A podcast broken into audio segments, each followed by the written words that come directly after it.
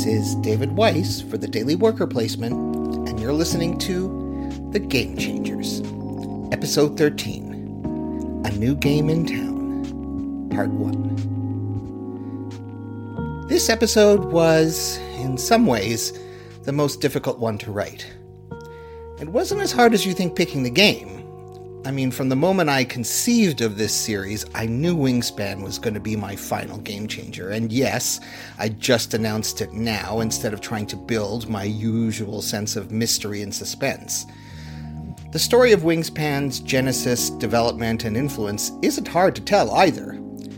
But what makes it a game changer, well, that's the hard part to write about.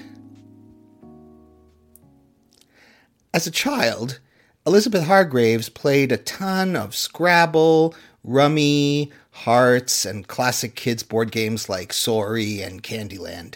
She also loved logic puzzles. In college, she shared a house with 14 other people, and every night before dinner, they'd play spades or hearts while waiting for dinner to be prepared. In the summer of 1994, one of the housemates taught everyone contract bridge, and everyone became obsessed with it. Several years later, Hargrave arrived at a church ski weekend to find everyone sitting around the lodge playing Catan, Carcassonne, and Blokus. And that was her real introduction to modern tabletop. The game that became the lodestar to Hargrave was Tom Lehmann's 2007 game Race for the Galaxy. She loved the process of building an engine out of cards with synergies that produced victory points. Another favorite was Stefan Feld's Castles of Burgundy, which we covered last episode. But Hargrave and her board game friends were outdoorsy people. As much as they liked the mechanics of many modern tabletop games, they weren't interested in the themes. Medieval economics and space exploration, it was all very samey. Why weren't there more games about stuff they were interested in? Hargrave started to think about how things in nature were like economic systems, but the resources were berries and bugs instead of wood and ore.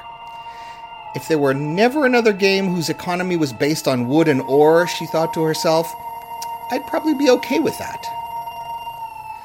Hargrave decided to see if she could do something about it. She'd gone on to get her master's degree in public affairs and work as a policy analyst at the University of Chicago's Opinion Research Center, which had been founded in 1941 and was the largest independent social research organization in the United States. She did interviews, led focus groups, and then analyzed the data. And if there was one thing Hargrave knew how to do, it was work with statistics and spreadsheets all of which turned out to be a perfect skill set for the game she began working on in the mid 2010s. Crucially, she started not with the mechanics, but with the theme.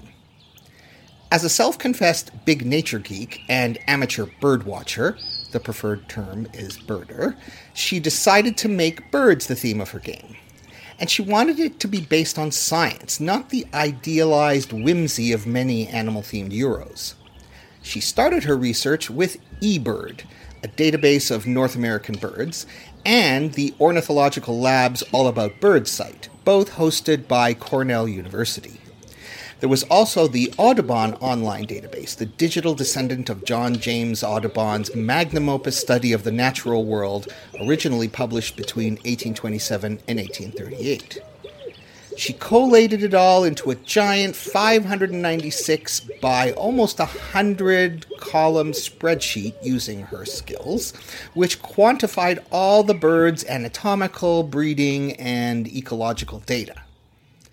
There followed two years' worth of working with prototypes before pitching it in the summer of 2016 to publishers at Gen Con, one of North America's biggest tabletop conventions run by Wizards of the Coast, makers of Magic the Gathering, in Indianapolis, Indiana.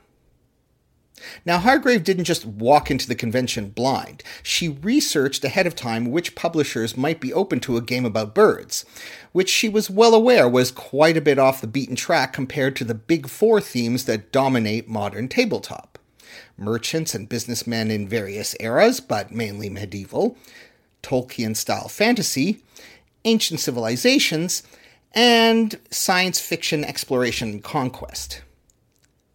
Only three publishers made it to her shortlist. She emailed them ahead of time, introducing herself and setting up meetings with them at the convention.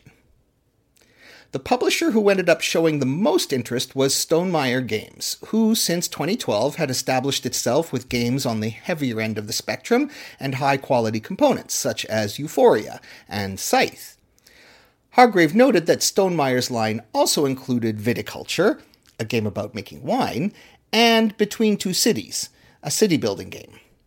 And when owner Jamie Stegmaier revealed that he'd read bird guides for fun as a kid, Hargrave began to feel that Stonemaier Games could be the perfect partner for her.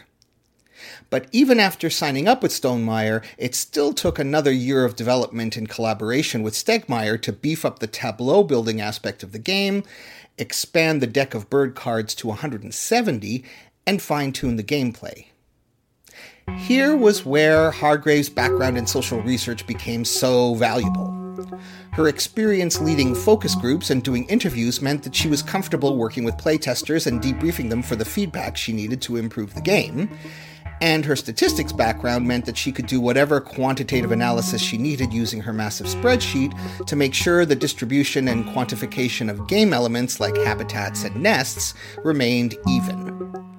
This was crucial because, unlike other tableau building games like Terraforming Mars, where only certain cards stayed in play, Hargrave wanted her players to interact directly with the birds as much as possible throughout the game, which meant putting as much information on the cards as possible. What Stegmaier brought to the collaboration was his deep knowledge of game design, as well as his very strong sense of visuals and graphic design. Stegmaier cared very much about component quality and knew that the audience for this game would not want cartoony artwork, but Audubon like realism. He hired three talented illustrators Natalia Rojas, Ana Maria Martinez Jaramillo, and Beth Sobel to do the work for the cards and box art. And Hargrave made herself available to answer their questions and occasionally chimed in with her own opinions about the art. Early in the development process, playtesters warned her that her theme wasn't mainstream enough.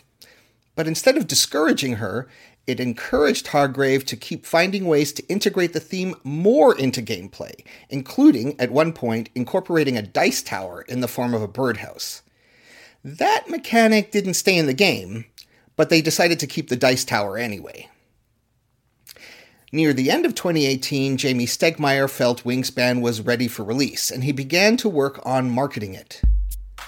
Stonemaier's business model was heavily reliant on pre orders through their own website, as well as a subscription type service called Stonemaier Champions, which gave purchasers $10 off per purchase for a year. Stegmaier himself was very aware of the value of buzz and word of mouth advertising, since Stonemaier Games was relatively speaking, a small operation. He'd embraced the role of being his company's public face, actively engaging with the public via social media. This was a bold but risky choice. It certainly helped to build customer loyalty to Stonemaier's brand in the marketplace, but it also tied himself closely to his company's image, and therefore made Stonemaier's reputation dependent on Stegmaier's choices and actions. In late November, he started talking about the game on the company's Facebook page and on the company's website. He proceeded to release daily teasers on Facebook, on Board Game Geek, and occasionally Instagram, talking about elements of the game accompanied by photos showing off the components. But he emphasized that pre orders were not going live until January 2nd, 2019. The response was immediate. 1,900 people joined the Wingspan Facebook group. 28,000 people checked out the game's Board Game Geek page, and it shot to the top of BGG's hotness chart, which measured the games that had the most buzz going on. And that was before Stonemaier had even revealed any previously arranged reviews, the release date, or even the price of the game.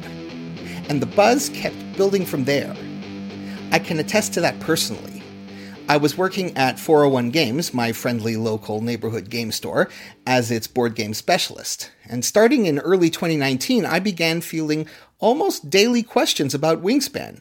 When was the game coming out? When were we expecting copies? How much was it going to be? And so on. After Hargrave was written up on the front page of the New York Times on March 11th, below the fold, but still an unprecedentedly high profile media mention, interest exploded. It turned out that there were plenty of people interested in a game about something other than orcs, merchants, space marines, or pharaohs. Stonemaier couldn't keep up with the demand. After shipping out the pre orders, there weren't nearly enough copies left to fulfill retail demand. Many people who had pre ordered through their local stores instead of the Stonemaier website did not end up receiving their copies until later in the fall of 2019, which many found frustrating. Although in the long run, it did little to dampen demand for the game. By mid May of 2020, Stegmaier told the Dice Tower on its daily podcast that it had sold 434,000 copies of Wingspan. That's an astonishing number. Now, I'm going to take a little detour here to talk about the Wingspan distribution issue and Stonemaier's marketing in general, so bear with me.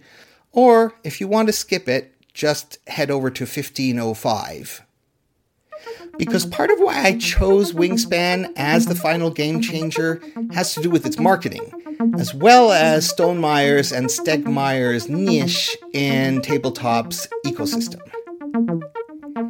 In a long post on the Stonemaier website the day before the initial release, Stegmaier admitted he'd underestimated demand for the game when he ordered the initial commercial print run in August of 2018. He even revealed that he'd had a chance to print more, but decided to play it safe and stick with an initial run of 10,000, which covered the 5,000 pre orders through Stonemaier's own site, plus 5,000 for worldwide distribution. And although in hindsight it's easy to slam him for bad forecasting, the fact was, Stegmaier was taking a chance on a game by a first time designer with a theme well outside traditional tabletop canon. Those of us who frequent FLGSs know all too well the sight of piles of unsold games sitting there deeply discounted because of overambitious or overconfident publishers. On the other hand, precisely the same scenario had happened with Stonemaier's previous hit, 2016 Scythe. Lots of pre release buzz, hype, and pent up demand, an underestimated first print run, apologies from Stegmaier. Some people began to speculate that Stonemaier was pursuing a purposeful strategy of undersupplying in order to keep the buzz going for his games. Some FLGSs accuse Stegmaier of purposefully underfulfilling orders to stores to steal sales away from them and encourage people to order from him directly. Now, from a business standpoint, those accusations don't make much sense. Publishers want to sell as many copies as possible and as quickly as possible before demand dissipates. But the situation was further complicated by the unusually ambivalent relationship Stegmaier himself had with the tabletop community at large. He had succeeded in his goal of translating his engagement with the public into a very loyal and vocal following for the Stonemaier and his personal brand. This also led to debates similar to those around AAA video game releases, with fans rushing to Stegmaier's defense every time anyone criticized one of his games, whether the criticism was worthy or not. And neither side necessarily behaved well during those discussions. Stegmaier's active online presence also led to controversy when he made the sort of mistakes many people do in our internet age using his blog to think out loud and deal with personal issues, posting tone deaf responses to major events such as the George Floyd BLM protests in the summer of 2020, and publicly pressuring an up and coming YouTube channel, whose hosts happen to be people of color, to post a review of an upcoming Stonemaier release. These choices had repercussions. Elizabeth Hargrave herself, along with other prominent designers such as Eric Lang, attempted to help Stegmaier course correct, but Stegmaier's decision to run Stonemaier games using a 21st century model of social media engagement left him vulnerable.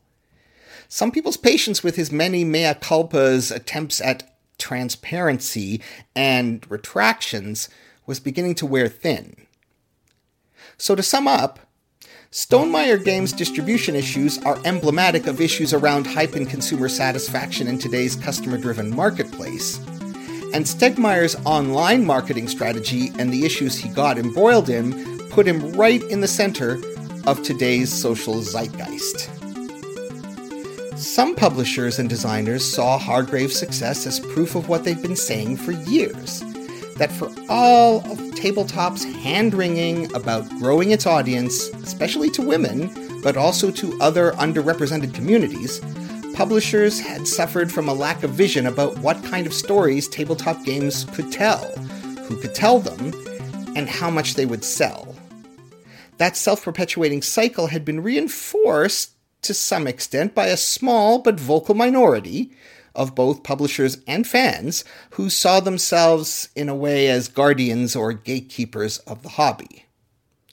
But now, those underrepresented groups and their allies had begun to feel emboldened and empowered enough to seriously challenge these norms and assumptions underpinning not just themes and design choices of the games, but also behavioral and structural issues in tabletop itself. And since Elizabeth Hargrave's success gave her a platform to speak up and out on these issues, she began to use it.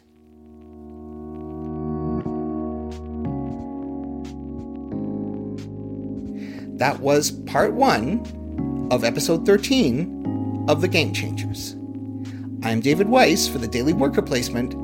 Thanks for listening. See you next time. And don't flip that table.